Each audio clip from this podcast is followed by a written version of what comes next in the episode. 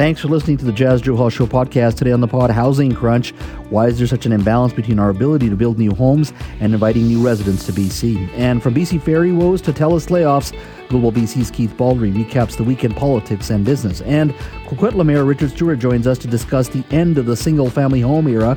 And our Friday Wrap panel discusses the week that was in pop culture. That's all next on the Jas Johal Show podcast.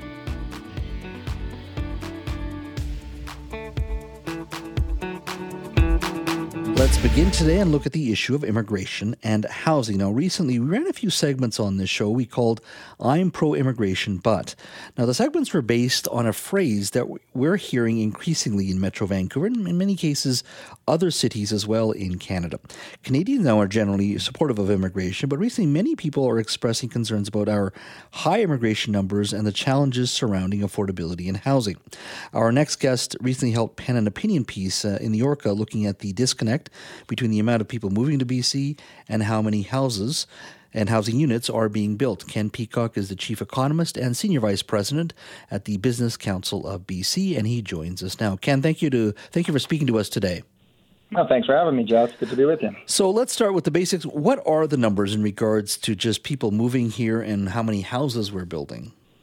Yeah, well, yeah. Thanks for the uh, the, the, comments off the top there. You're, you're, I think everybody, the audience knows that we do have a lot of people moving to Canada and, and to BC. But we decided to take a kind of a, a closer look and see exactly what the figures are, and it's very startling. Um, last year, and when I'm saying last year, is the last four quarters, so that includes the first quarter of this year and the previous three quarters of, of last year. But in that four quarter period, 180,000 people moved into British Columbia.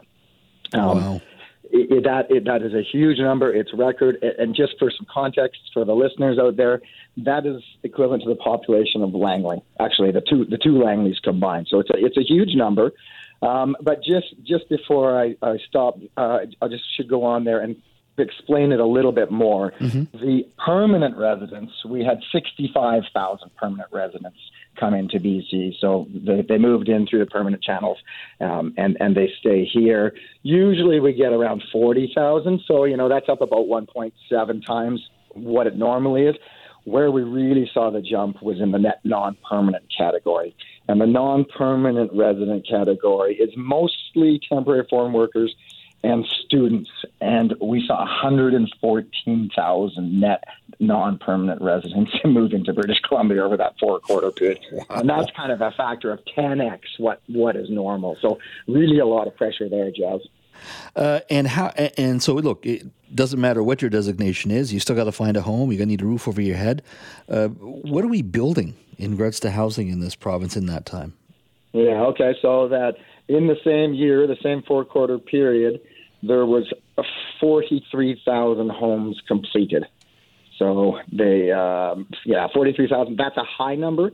Usually, kind of fluctuates. On, you know, over the past couple of decades, decades, it's fluctuated between 15,000 completions and 40, 43 being that the high mark in mm-hmm. 2022.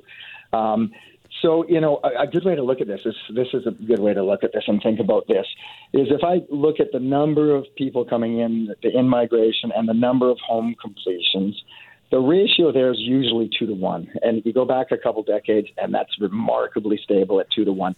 Go up above two to one, so a little bit more immigration, not as much housing. That would only last a couple years, and then the ratio would dip below. So there was kind of this this it would sort of self calibrate and you know home construction would pick up when population growth picked up mm-hmm. but since 2017 we've been above that ratio of 2 to 1 every year apart from the pandemic so basically we've been above that 2 ratio 2 to 1 ratio for six consecutive years. Uh, we haven't had that in the past. This is brand new territory, and it just speaks to this, you know, this cumulative falling further behind in terms of having enough enough housing. So where are we headed in this? If you're saying, you know, it, it would self correct after a couple of years, and this has been going on. Uh, since 2017, in regards to this uh, ratio that's above two to one, I mean, where are we headed here in your mind? It's a problem. Um, the, one thing I know for sure, well, a couple things. First of all, it's going to be very difficult, if not impossible, to kind of build our way out of the housing unaffordability problem. That's just not going to happen. There's just so many other pressures, investors, you know, and there was low interest rate, so many other factors. So I don't think we're going to be able to build our way out. But what is clear is with the current level of population, we are not building enough homes. Uh, that is absolutely the case. So it's there's we are going to have to build no, new homes, and then I know, I know you're going to go there and ask me how are we going to accomplish that. That is challenging. Uh, just the sheer capacity, the ability to build more than 43,000 homes in the province. When you think about workers, processing permits, and all that other stuff, it's difficult. Mm-hmm. Um, so I'm not sure we can get up to 50 or, or even 60 completions in a year, to be honest. Yeah, and I, and I, I was looking at some numbers. I think that when we peaked in construction in this country in the early 70s, it was like 220 or 230,000 homes we built in a year, which I think would be still very, di- we can hit it, but it's difficult. But I think we peaked in the early 70s.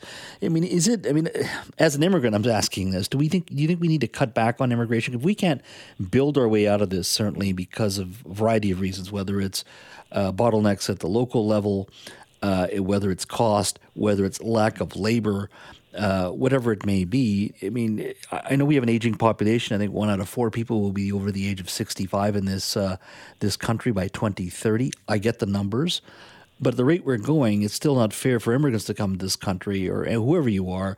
Or if you're a native born uh, Canadian and you move to another province, you can't find housing. I mean, is this a fundamental question? Does maybe we need to pull back a little bit on immigration for a moment? Uh, one, certainly would be worthwhile taking a closer look at the numbers. Uh, it's it's challenging. We're in this kind of circle, this difficult circle, Jas, because businesses clearly need workers. Um, you know, vacancy rates are still high. They're not as high as they have been in terms of job vacancy rates. They're coming down, but they're still high. And I, I often you have people on your show all the time, uh, businesses saying they need people, they need people. So it, you know, it's a little worrying cutting back too hard what's I think really the challenge here is just the disconnect between federal policy and what's going on at the provincial level. So, you know, what's happening is the federal government has ramped up immigration and, and, and these other targets and numbers, and they've basically washed their hands after that. People come to Canada and they say, okay, go find a, a province to live in, and, and you're kind of on your own. And I am very sympathetic to something you said a moment ago. You know, you, you have people immigrating, they're, they're coming here for new opportunities. And when you, you land and you can't find a place and the costs are exorbitant and maybe you have difficulty getting traction in the job market, uh, it can be very demoralizing. So uh, I'm very sympathetic to those comments. Uh, and I just want to step back a little bit. Uh, we had one of your colleagues on the other day, David Williams, in regards to productivity and standard of living.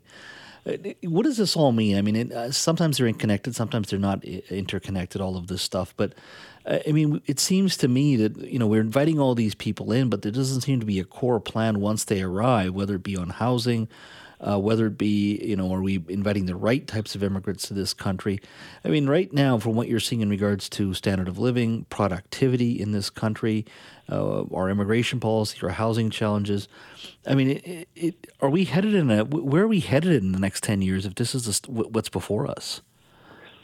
Yeah, the, it's, it's the current trends, and some of which you just put your finger on, continue. Uh, uh we are headed down a path of like falling prosperity. We will not be as well off in terms of average wealth, average prosperity, uh, per capita GDP, what have you. Um, and it, it, the concern there, really, for me, is as we kind of flounder and languish and maybe even fall in terms of our well-being and prosperity, our neighbors to the south are going to continue to grow and advance. So I, I, the, the gap widening is a concern, and then of course just the sheer stagnation of prosperity uh, is a concern when economies aren't growing and when you don't have more resources on a per person basis. Uh, that creates challenges and difficulties, and governments get into trouble funding uh, social services and whatnot. So the trajectory we're on right now is not is not good. Yeah. We are going to have to governments are going to have to find ways uh, to kind of stoke and fuel productivity, and, and that requires capital investment. But r- related to that is, uh, you know, by bringing in large a, a large workforce and giving um, businesses, uh, you know, a, a, big number of workers and employees. Uh, that kind of that takes away the incentive to invest in, in capital and maybe rely less on uh, labor. So it, it, you kind of are dampening some of the productivity gains that you might otherwise get if we could just get a little bit of a realignment towards more capital investment and less labor. And then, somewhat related to that, Jas, mm-hmm. is just because we need all this housing, uh, in BC, we overinvest in residential housing. I know that sounds crazy mm-hmm. because we don't have enough homes, but if you compare how much we spend and invest in building new homes in BC, it's much higher than other provinces. So that number, is one of the reasons I said I'm not sure how many more homes we can build, is because that p- proportion of the whole economy devoted to residential home building is already high and near record highs.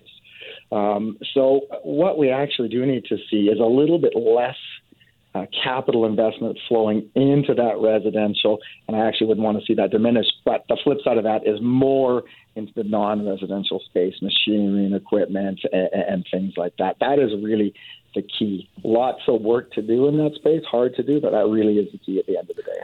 Ken, thank you so much for your time today. Have yourself a wonderful BC Day long weekend. Yeah, you as well. Thanks, Jeff.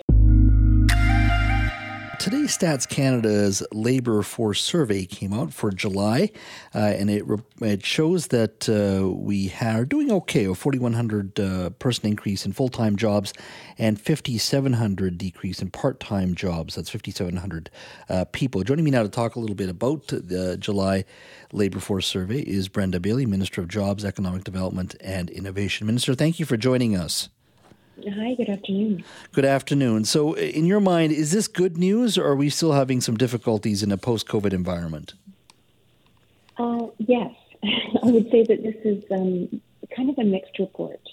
Um, you've highlighted um, one of the positive aspects 4,100 full time jobs. And there are a number of others, including private sector employment increasing by 6,000 um, but we are seeing a mixed bag, kind of depending on where you are in the province and which area of the economy we're measuring. Mm-hmm. Now, uh, we've also lost about 20,000 private sector jobs over the last three months or so.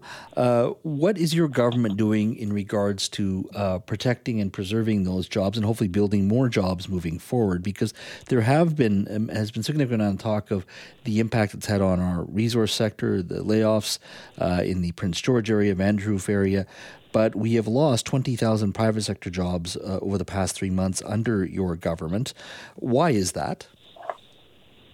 Well, there's a number of different factors. First of all, um, much of uh, uh, what's causing those losses are our global situations.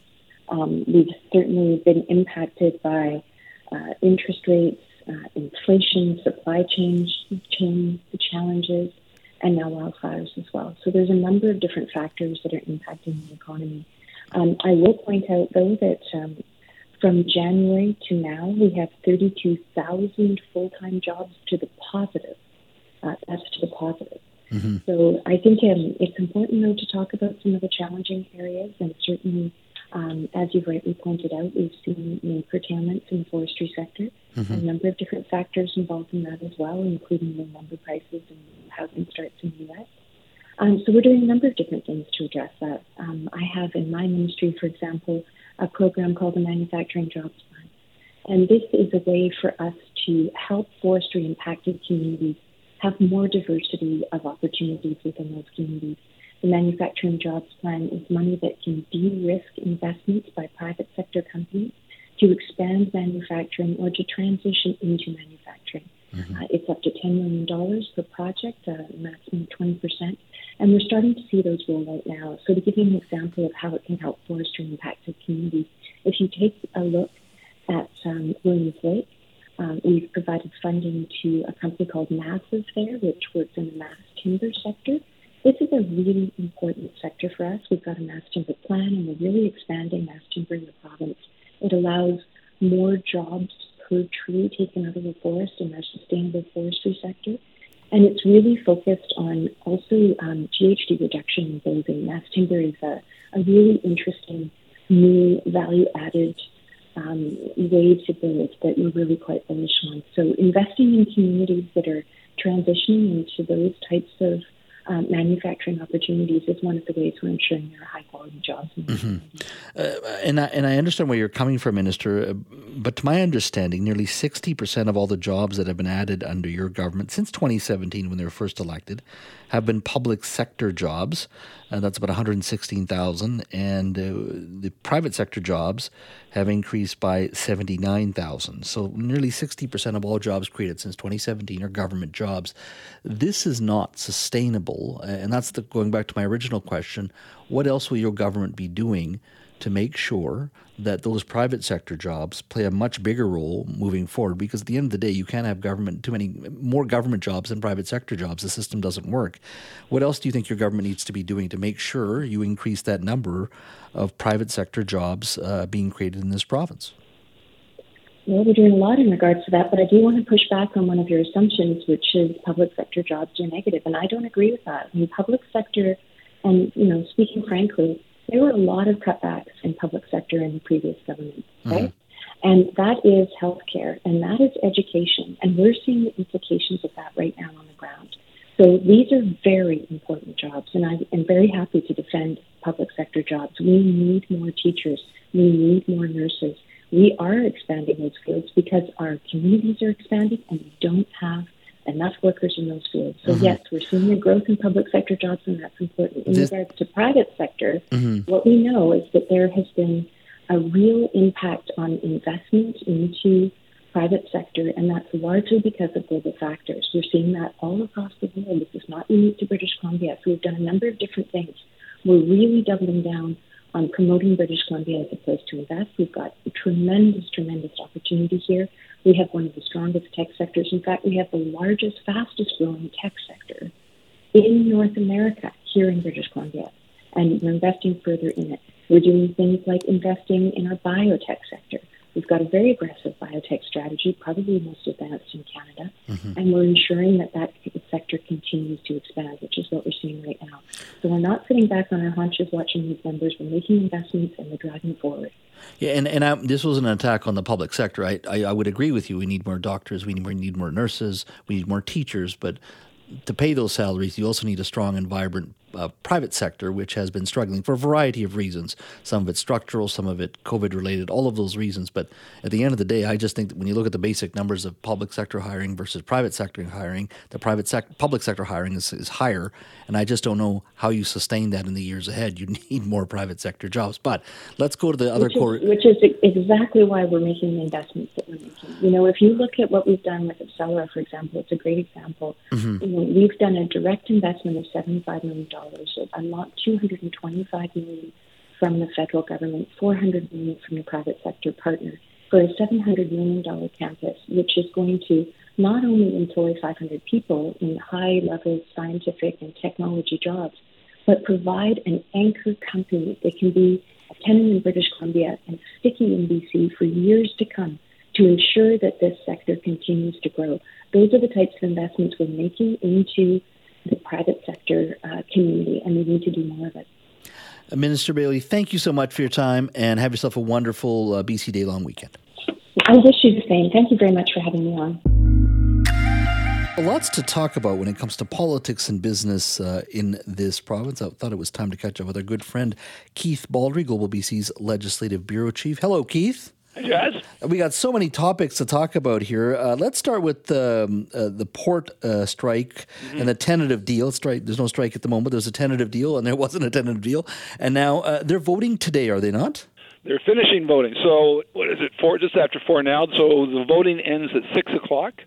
Uh, we should know the results around 9 p.m. I'm betting it's going to be accepted um, because I think they know it, it, the minister has signaled it's inevitable. This strike is over. I mean, there's not going to be any more job action. Mm-hmm. The labor board has basically, the industrial relations board has ruled there cannot be any pickets. There's no job action if, if the uh, deal is voted down. Uh, the two parties have two days to make submissions to the board, and if the board feels uh, that a negotiated deal cannot be made at the table, and I think if this is voted down, they would conclude that because I don't see any basis to conclude any uh, other than that. Mm-hmm. Uh, Seamus O'Regan, the Labour Minister, has made it clear that they would then have two choices: impose a new collective agreement, or send the contentious issues that haven't been resolved, which are particularly automation, and you and I've talked about these issues before, and who has jurisdiction over maintenance work, uh, whether it's contracting out or whether the union does that work. That would go to binding arbitration. So those are the two options the board has if the vote is uh, rejected uh, tonight. Um, but I'm betting it's going to be accepted because uh, there's not much point in rejecting it when you know you're not going to be able to go back on strike anyways. Yeah, and that's that includes a 19.2 percent increase over four years as well. So uh, a lot of good things there for them. And a three thousand well. signing bonus. Yes, exactly. It was actually essentially bring the median wage, which means as many people earn more than this number as earn below it, to $162,000 a year up from 136,000 by the end of that four-year contract. Yeah, I, I don't think they're going to find much sympathy out in the in the public. No. That's for sure. So, and our economy can't afford this uh, tentative de- deal or no deal uh, conversation. So hopefully it'll be done tonight and we can move forward. Let's touch on uh, actually a segment that we aired an hour ago. We were speaking to Ken Peacock from the Business Council of BC, their chief economist, uh, and he was talking about how our immigration numbers just don't add up when you take in housing starts as well and housing uh, or homes that we're actually building. Uh, take a listen to his comments in regards to the BC's population numbers. We decided to take a kind of a, a closer look and see exactly what the figures are, and it's very startling. Um, last year, 180,000 people moved into British Columbia. Permanent residents, we had 65,000 permanent residents come into BC. So where we really saw the jump was in the net non-permanent category.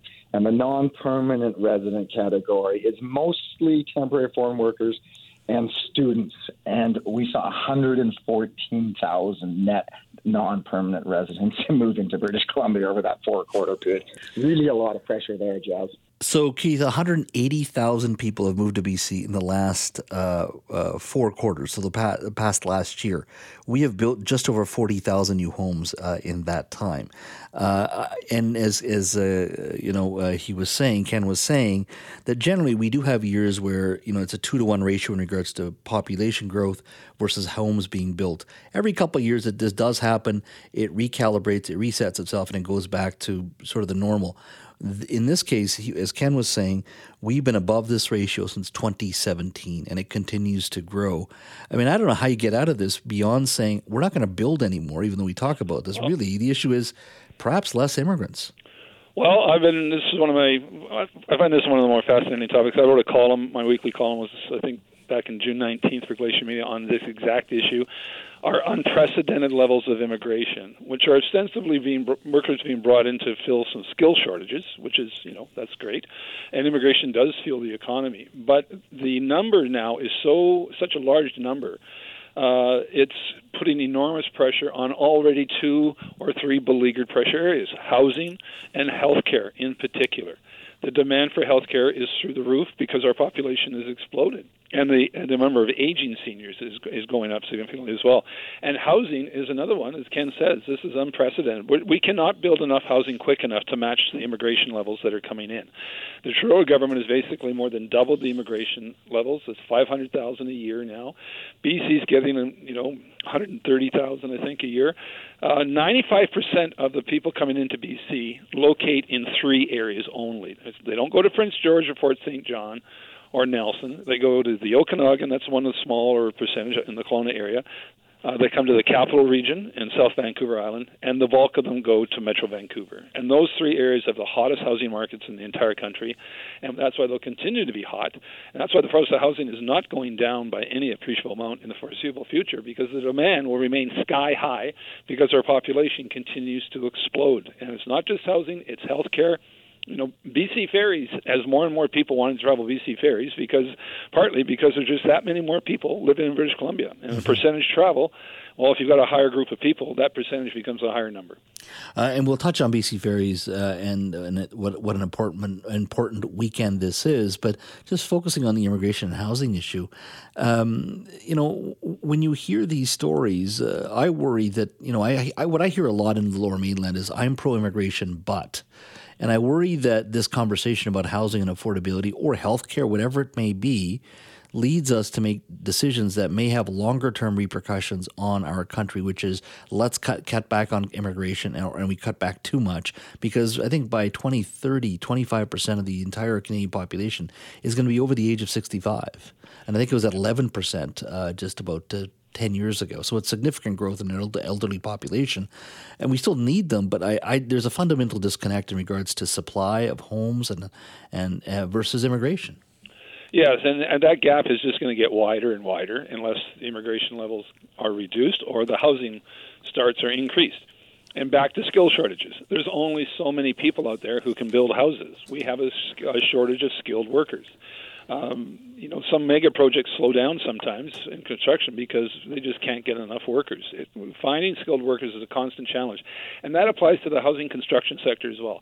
I did. A, I mentioned this to some to people from time to time. I did a piece a number of years ago with the BC Construction Association, mm-hmm. and they pointed out their retirement challenge was over a period of years. The number of foremen and project managers were going to dis, were uh, just going to disappear and that's uh, putting a crimp in construction projects. When you just can't come out of trade school and run a project, you've got to have a number of years of experience to be foreman, and so we have a shortage of people like that, and that exacerbates a, a problem. So this is a this has been flagged by a number of us as a problem going forward.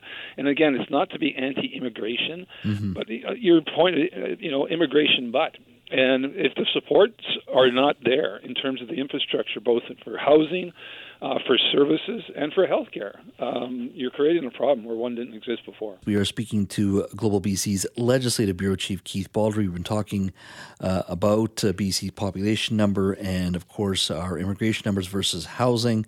Uh, lots to talk about there. We also know that longshoremen are, are uh, finishing their vote today in regards to the deal that was offered to them by the Maritime Association, hoping to hear from them in the early evening. Uh, let's talk a little bit, Keith, about BC Fair ferries, a busy weekend for them, the busiest weekend this BC Day long weekend. Nicolas Jimenez, the CEO, was on this show uh, a few days ago. We talked a lot about what's transpired over the last two or three weeks, specifically in regards to the coastal celebration that had gone down.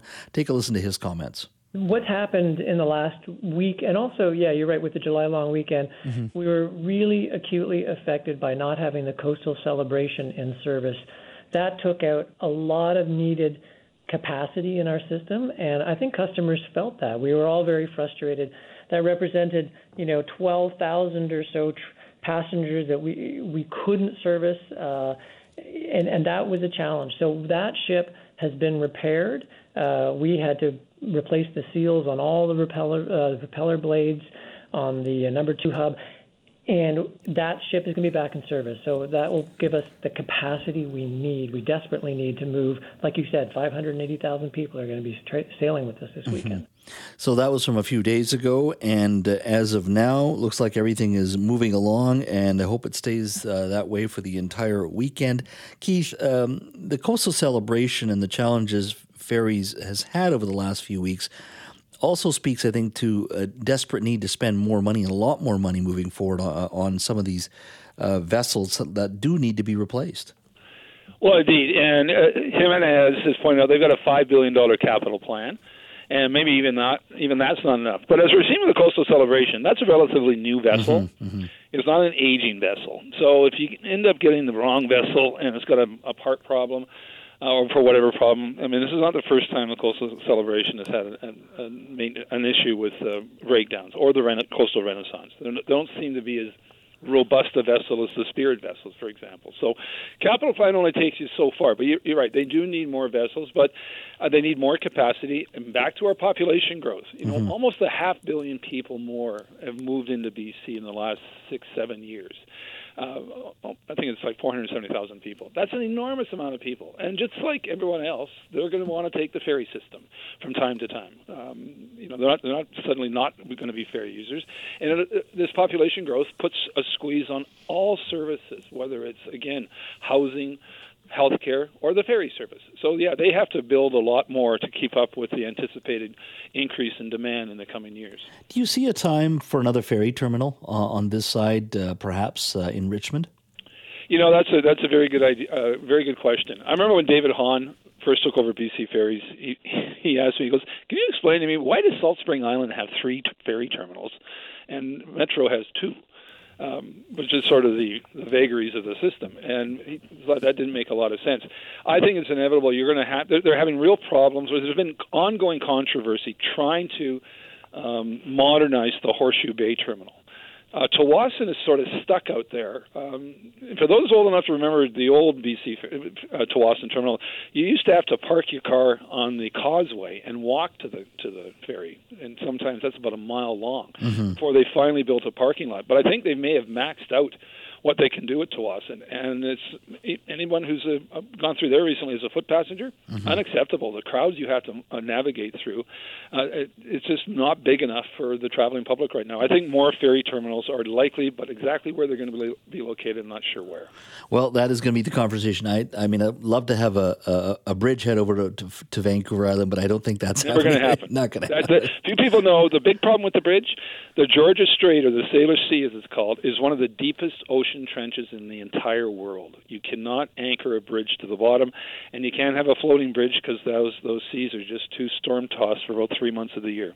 Wow. Well, there you go. There you go. All right. Well, let's talk about the other big issue uh, uh, today uh, in the news. That, of course, is 6,000 people laid off uh, at TELUS. Um, you know, when you, when you hear that, Keith, I mean, TELUS is generally a well run company. It's done well, and it's not just in the in the, the cell phone business or the home telephone business, and the, it's in the TV business in regards to cable or uh, their optic service. They're involved in healthcare, they're involved in agriculture. It's a very diversified company. I think this has a lot to do with it, a lot to do with actually reminding us that with these interest rate increases, that we are, you know, the economy is slowing, and it, uh, whether it's a recession, a soft recession, or maybe we don't have a recession, it is nevertheless slowing, and these companies are sort of a canary in the coal mine. Well, it's interesting. TELUS is not losing money. TELUS is making a lot of money, and they still decided to lay 6,000 people off. So their profits declined, but they're still profitable. so in the last quarter, the second quarter, they made $196 million in profits, but that was down 61%. So the argument from the company is that hurts our cash flow situation, mm-hmm. and a lot of that is to do with interest rates. So this is a profitable company that if they made the same amount of money in each subsequent quarter, will make $800 million this year, and yet still found fit to lay off uh, 6,000 people. I, should, I think really no one saw this coming, even though other telecom giants, BCE, for example, just laid off 1,500 people across the country, and others are struggling with ch- uh, changing technology. But yeah, the, the job survey came out today. BC's unemployment still dropped a bit. Unemployment dropped down to 5.4. It's down a little bit, mm-hmm. um, down about 0.2 percentage points, fourth lowest in the country. But um, and we added full-time jobs, but we lost part-time jobs which is probably one of those glass half full, half empty things. But yeah, this the economy is going to continue to struggle, but it's still kind of smooth sailing with some bumps along the way. And TELUS was a big bump today. Yeah, absolutely. I had uh, uh, the Minister of Jobs on uh, at three thirty-five, and Minister Bailey, uh, Brenda Bailey, uh, talked about you know some of the jobs that were created here in British Columbia. I did have to remind her, and we about the fact that look, a lot of these jobs are still government jobs. We still have created more jobs uh, by the NDP on the on the public sector side than the private sector side. Side, and I know with COVID, there was a reason for that, but you can't sustain creating more public sector jobs and private sector jobs. You just can't over the long term. So well, most of those public sector jobs are in healthcare. So that's yep. one of the biggest growth areas. Almost eight thousand jobs. We need, according to the health ministry, thirty-five thousand additional healthcare workers in the next five years alone because of retirements and the need for more services. So, the uh, public sector will continue to grow at a large rate. But you're right, the private sector, we need job creation there. That's what's going to sustain the economy going forward. And again, the job numbers depends where you live. You know, 2,000 jobs were lost in the northeast uh, corner of BC in the last uh, month. So uh, as some of our resource operations contract a bit, that's where you're going to see some job loss. In particular, uh, the forest industry is still in a lot of trouble and continues to be in a lot of trouble and likely will be for some time. Yeah, we forget there's a tale of two provinces or three provinces sometimes. So it's uh, it is the economy is going to be uh, challenged in, uh, for for a while yet. That's for sure. Keith, thank you so much. Have yourself a wonderful weekend. Have a great long weekend, everyone. Welcome back to the show. In an era of unprecedented LGBTQ2 plus visibility, coupled with incredible backlash coming out as a sexual minority, is still difficult. Those are the findings of a new study published in Theory and Society by sociologist Dr. Amin Ghaziani and Andy Holmes. Both academics conducted in depth interviews with 52 adult Vancouverites about their experiences coming out over the past five years. Joining me now is Andy Holmes. Mr. Holmes is a PhD student in the Department of Sociology at the University of Toronto and a co author of the study. Andy, thank you for joining us today. Hi, my pleasure to be here. Uh, this study is very interesting. Uh, when one thinks of coming out, you would assume the you know coming out in the 70s and 80s and even 90s uh, would be a lot more difficult than coming out in 2023.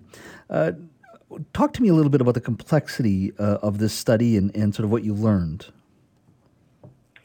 Yeah, so study, uh, and as you mentioned, you know, coming out in the 19 you know 80s, for instance, uh, was a more challenging time than it uh, is perhaps to come out today. Well, actually, what we're finding right now is we're in this really interesting moment where there's unprecedented levels of social support uh, towards being LGBTQ2+, but also at the same time a lot of social backlash.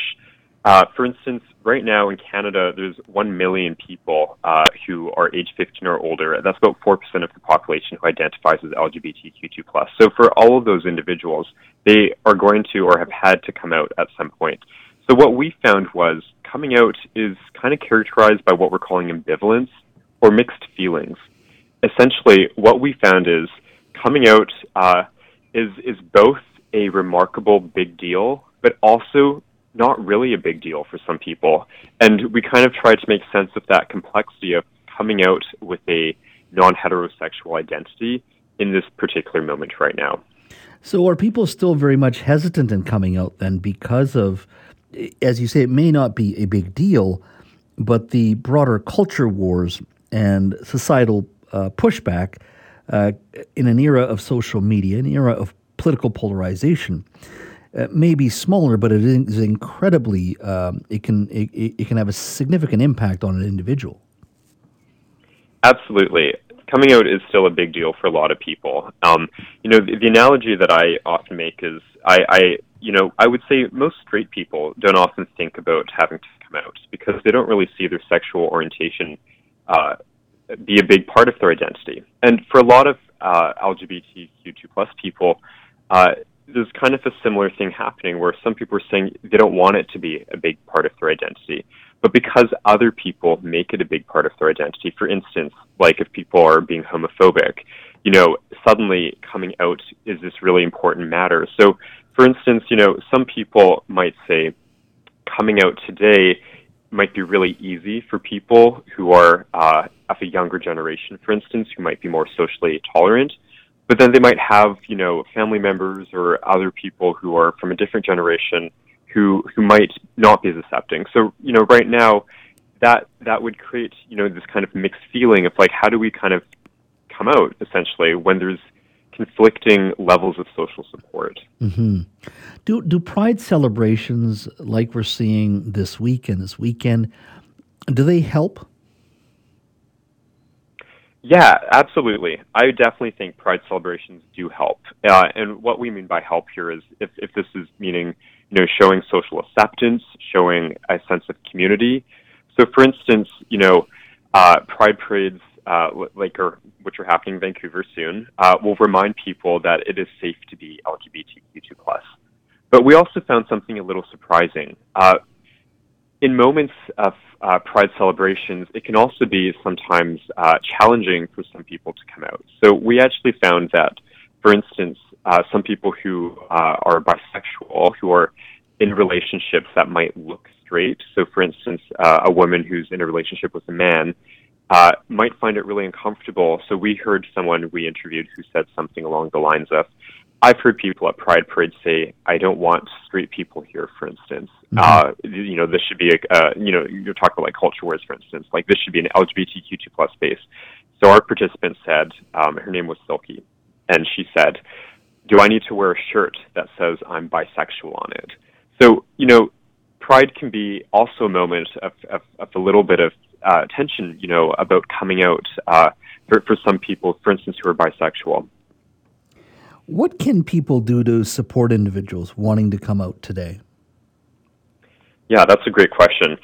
I would say, you know, uh, I think people should understand that there's a diversity of coming out experiences. So, for instance, for any parents uh, who might have a kid who, who has recently come out, I think it's really important to understand that uh, there isn't really uh, an easy narrative to follow now. It's not like it's completely accepting or uh, completely nonchalant, not a big deal. It's kind of both and neither at the same time. You know, so for instance, um, a parent might think, you know, I have to be really, really, really supportive for my kid and make it a big deal to show that I care. But, you know, some people might not want that because they don't really see their sexual orientation be a big deal.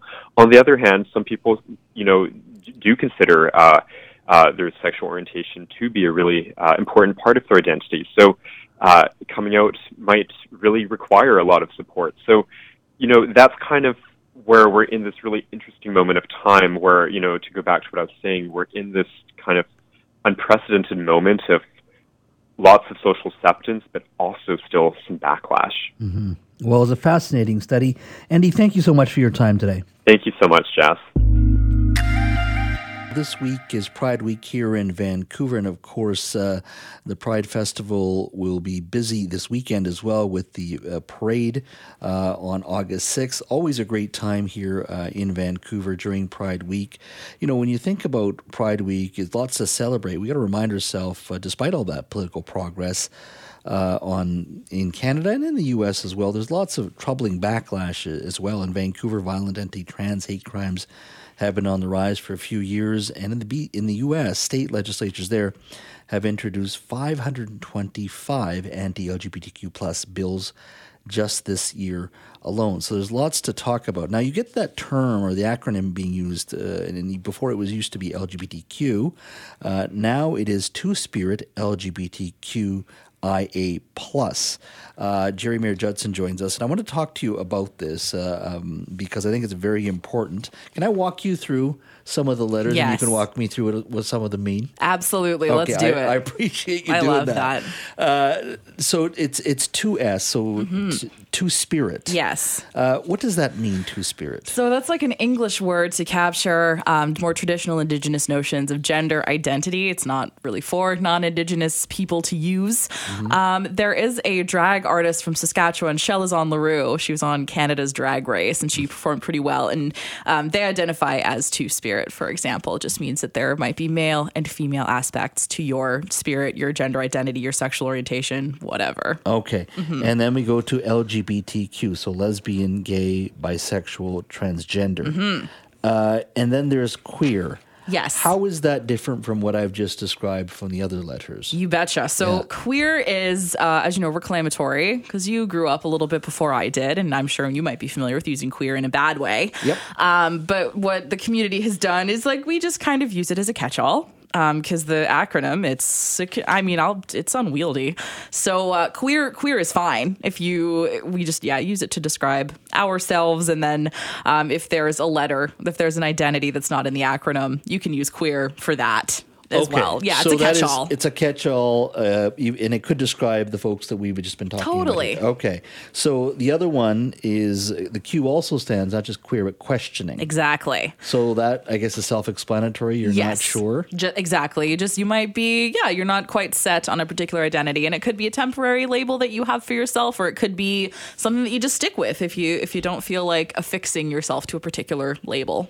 And then you have I, which is intersex. What intersex. So that yeah, I've been answering this one in the office a fair bit today too. So because uh, it's been what we've been talking about, it's been up on my computer screen. So um, this is for people whose biological sex might fall outside of what is typically categorized as male or female. So they're born that way, and they could have perhaps some different chromosomes. It could be like an XXY situation. Mm-hmm. Um, you could have different sort of internal or external reproductive organs. You could have ovaries inside or ovaries outside or test. It's a whole bunch of variances that might okay. not fall into traditionally male or female. And why I think we're seeing like with the the sort of the in- inclusion of the I in this acronym is because these people have been I'm going to use heavy finger quotes is like mm-hmm. surgically corrected mm-hmm. by um, historically by the parents like at birth or when they're really little and then they might feel forced into one gender or another so there's been more acceptance of like you can leave your body alone if there's nothing wrong with it so yeah okay that's and then, intersex and then so we're at uh, a yes. for asexual. What precisely. these folks don't really experience uh, sexual attraction as as someone who does this oh i think it's allosexuals? Yeah that's the opposite of asexual is allosexual. Uh-huh. um, but yeah they just like don't feel that particular brand of butterflies about anybody. Oh really? Okay. Yeah. and then we have the plus which i'm told represents pansexual agender gender queer, bigender, gender variant, pangender. Yes, and all all that and and so much more. It's uh, it's kind of I call it like the etc. It's like you are very much included in the plus, even if you don't have your own specific letter represented. It's just and it's got like non-binary folks as well are in there. It's Mm-hmm. just everybody else that would like to also that also identifies maybe as queer. Say, Could that grow? Well, you know, it very well could. There could be. I think I've given. I think I've issued the longest version of the acronym, but uh, yeah, I mean, it probably could, depending on who you ask. I'm just, I'm, I'm really glad we were able to talk about this. Now, your pronouns Mm-hmm. are they, them? yeah, yeah, yeah. They, them, they, she. Also, because she is fine. I look pretty feminine, so Yes. yeah, totally. I. So, uh, so in your case, when we're on air Yeah. Mm-hmm. or, or even off air, uh, the proper pronoun is they, she. Yes, Either Mm-hmm. so- one I could use. Yes, you totally could. Like, I prefer gender neutral pronouns. However, it's like uh, ordering pancakes and getting waffles instead. Waffles are totally fine. It's just like not what I ordered, but I will still eat the waffles and I will enjoy the waffles. why and and for you why I, mean, I think this is an important conversation to have because we Mm-hmm. don't talk about it enough certainly not on air um, in regards to pronouns Mm-hmm. why are you comfortable with they she like why is that important for you It's just uh, sort of, a, I I kind of extend it as a professional courtesy to tell Mm-hmm. folks who like might not be comfortable using gender neutral pronouns or might not be super experienced that like I am not going to be mad if you see my feminine appearance and you say she. Like that is fine with me. It takes me, it doesn't upset me. It just takes me a second to realize that it is me you're talking to or talking about. Yeah. And I'm like, oh yeah, that's me, Jerry, she for sure. I've done that. Yeah. I've done that um, in Everyone the has. office. In the office, right? Oh, yeah. And uh, I think I've done it on air a couple times too in Yeah. the last little while, and I kind of correct myself. But I can say they or sorry, they or she. Yeah, totally fine. Okay. They is preferred. And if you do like if you actually do legitimately mess up someone's pronouns if they exclusively go by they them or um and you and you give them a gendered pronoun just like correct yourself and move on. There's like no need to be like I'm so sorry because it's like then it's a whole thing. If you just say uh they oh she mm, they and then move on. It's all There good. is there is a give and take, right? At Yeah. the end of the day, out of respect, and, and you want to be tolerant.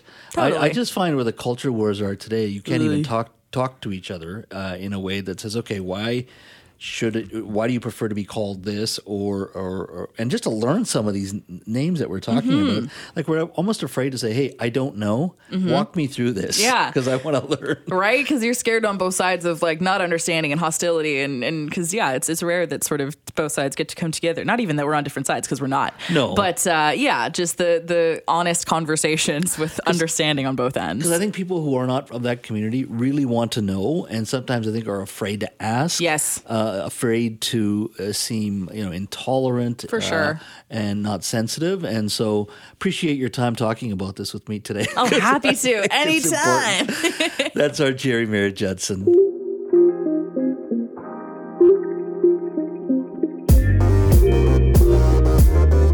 Thanks for listening to the Jas Johal Show podcast. Don't forget to subscribe to the show on Apple or Google Podcasts, Spotify, or wherever you get your podcasts. You can always listen to the Jas Johal Show live Monday to Friday from 3 to 6 p.m. on 980 CKNW and connect with me on Twitter at Jas Johal BC. Talk to you next time.